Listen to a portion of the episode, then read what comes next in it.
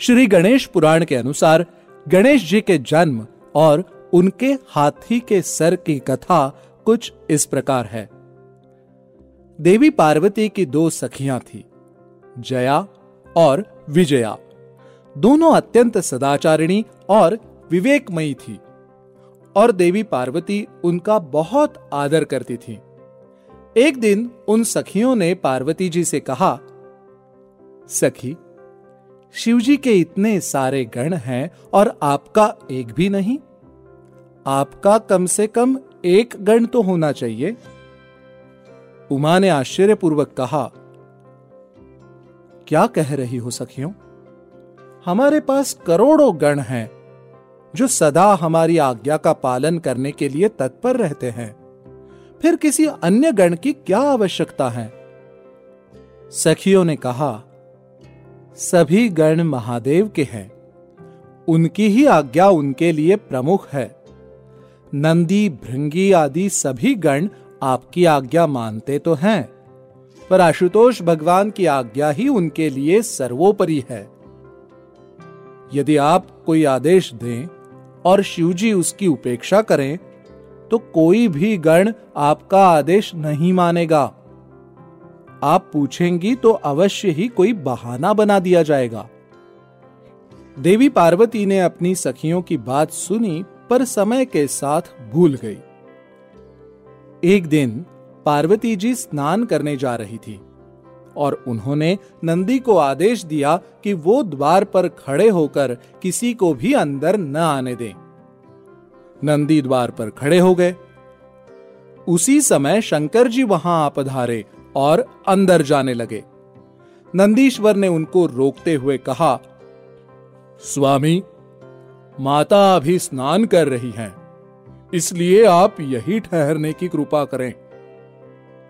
शिवजी नंदी की बात को अनसुना करके अंदर चले गए। भगवान आशुतोष को इस प्रकार अंदर आया देखकर देवी पार्वती को अपनी सखियों की बात याद आ गई। उनको समझ में आ गया कि सभी गण शिवजी के सेवक हैं और उनकी आज्ञा ही उनके लिए सर्वोपरि है। नंदी ने आज मेरी इच्छा की उपेक्षा की है। यदि मेरा कोई गण होता तो उसके लिए मेरी इच्छा सर्वोपरि होती।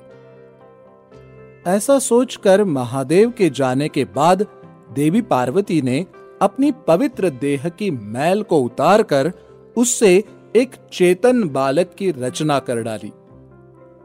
वो बालक सभी गुणों से संपन्न, सभी दोषों से रहित, सुंदर अंग वाला, महाबली और पराक्रमी था। पार्वती जी ने उसे सुंदर वस्त्र और आभूषणों से सुसज्जित करते हुए कहा, वत्स, तू मेरा ही पुत्र है। मेरी देह से उत्पन्न होने के कारण तू मुझे सर्वाधिक प्रिय है। तब उस बालक ने माता पार्वती के चरणों में प्रणाम करते हुए कहा, जननी, मैं आपका ही हूँ और सदा आपका ही रहूँगा और आपकी आज्ञा का पालन करूँगा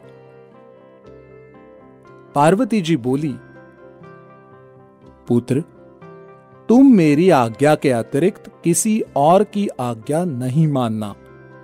तुम मेरे द्वार की रक्षा करो और मेरी आज्ञा के बिना किसी को भी अंतपुर में प्रवेश नहीं करने देना।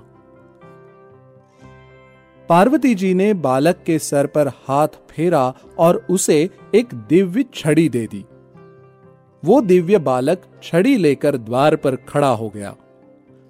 पार्वती जी ने अपना गण द्वार पर नियुक्त किया था, इसलिए उनको किसी के अंदर आने की चिंता नहीं थी।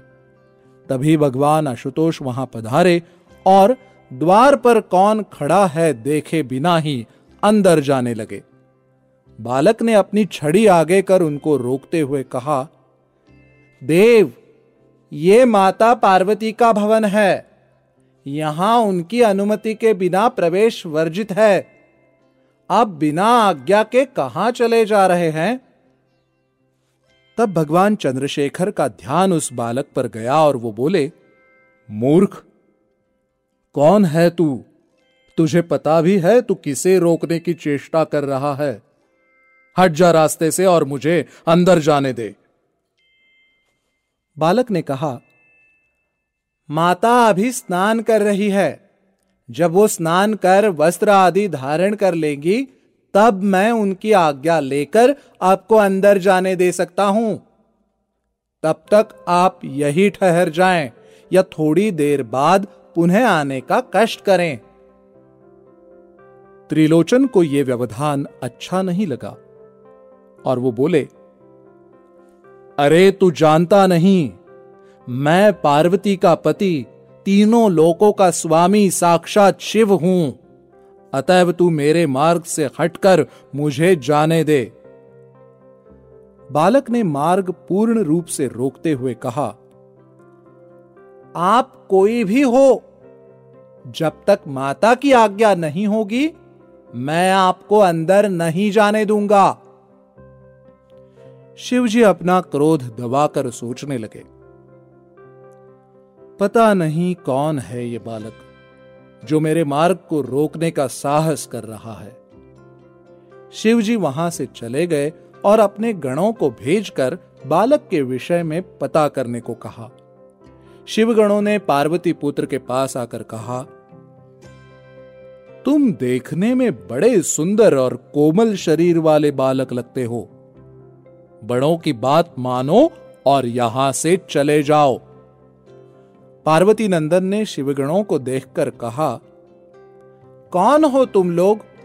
क्यों मुझे अकारण छेड़ रहे हो? अधिकारी पुरुषों की आज्ञा मानने में ही सेवक का कल्याण है। इसलिए मेरी बात मानो और यहाँ से चले जाओ. बालक की बात सुनकर शिवगणों को हँसी आई। फिर वो कठोर स्वर में बोले तुम्हारा भला इसी में है कि चुपचाप यहाँ से चले जाओ। पार्वती पति भगवान शंकर की यही आज्ञा है। बालक ने उत्तर दिया, मैं माता पार्वती का पुत्र हूँ और उन्होंने ही मुझे यहाँ नियुक्त किया है। तुम अपने स्वामी की बात मानकर मुझे यहाँ से हटाना चाहते हो और मैं अपनी माता की आज्ञा मानकर उन्हें अंदर नहीं जाने दे सकता। तुम्हारे स्वामी चाहें तो यहाँ खड़े रह सकते हैं, पर अंदर नहीं जा सकते। शिवगण समझ गए कि ये महाशक्ति का अत्यंत शक्तिमान पुत्र है। ये अपने स्थान से विचलित नहीं हो सकता। उन्होंने शिवजी के पास जाकर उनको सारी बात बता दी। शिवजी कुपित होकर बोले तुम सब इतने शक्तिशाली शिवगण एक दूराग्रही बालक को अपने स्थान से नहीं हटा सके। जाओ, अपने बल का प्रयोग करो और आवश्यकता पड़े तो उससे युद्ध करो और उसे यहाँ से हटाओ।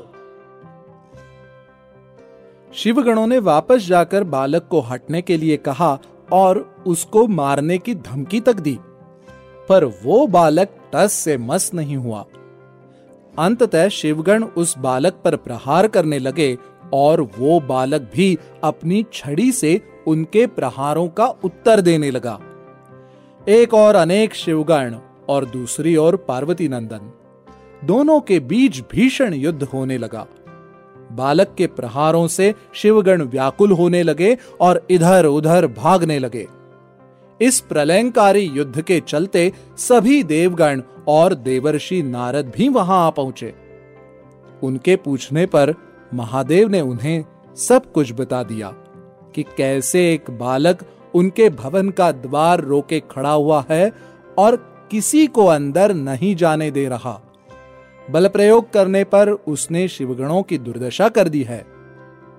शिवजी के आदेश पर देवगण भी उस बालक को हटाने में लग गए, पर बालक की छड़ी के सामने उनके सभी दैवी अस्त्र निष्फल हो गए। बालक के हाथों पराजित होकर सभी त्राहिमाम करते हुए वापस शिवजी के पास गए।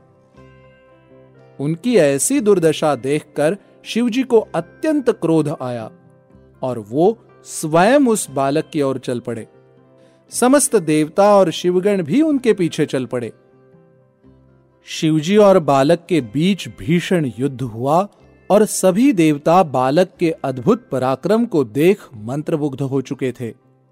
अंततः शिवजी के त्रिशूल के प्रहार से बालक का मस्तक उसके धड़ से कटकर अलग हो गया।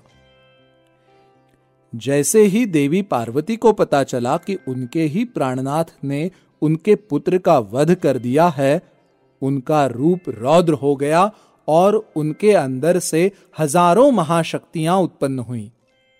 देवी उमा ने उन महाशक्तियों को वहाँ उपस्थित सभी देवता और शिवगणों को दंडित करने का आदेश दिया। महाशक्तियों के प्रहार से सर्वत्र हाहाकार मच गया। मानो प्रलय आ गई हो। इस प्रलय से बचने के लिए सभी देवताओं ने देवी की स्तुति करने की सोची और नारद मुनि के प्रतिनिधित्व में देवी की उपासना की। इस प्रकार देवी का क्रोध धीरे धीरे शांत होने लगा। देवी ने कहा, मेरे अकेले पुत्र को तुम सबने मिलकर मार दिया। अगर मेरा पुत्र जीवित हो जाए तो ये प्रलय रुक सकता है। सभी ने जाकर शिवजी को उमा की इच्छा बता दी।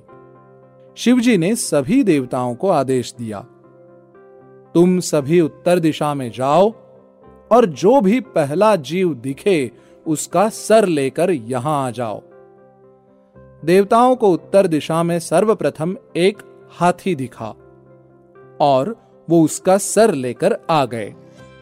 महादेव की आज्ञा अनुसार उन्होंने हाथी का सर उस बालक के धड़ पर रख दिया। शिवजी की अनुमति से सभी देवताओं ने वेद मंत्रों का उच्चारण कर शिवजी के तेज से जल को अभिमंत्रित कर बालक को अभिसिंचित किया। जल का स्पर्श करते ही बालक में चेतना लौटने लगी और थोड़ी ही देर में वो ऐसे उठ बैठे, मानो निद्रा से उठे हों। बालक गणेश के पुनर्जीवित होने का समाचार मिलते ही पार्वती जी का क्रोध शांत हुआ और उन्होंने हर्ष के साथ बालक को हृदय से लगा लिया। सभी देवताओं ने बालक गणेश को आशीर्वाद दिए और महादेव ने उनको सभी गणों का अध्यक्ष नियुक्त कर गणपति बना दिया। भाद्रपद मास की चतुर्थी को चंद्रोदय के समय जन्म लेने के कारण वो तिथि पवित्र हो गई। प्रतिवर्ष पूरे देश में भाद्रपद शुक्ल चतुर्थी को गणेश चतुर्थी के रूप में मनाया जाता है।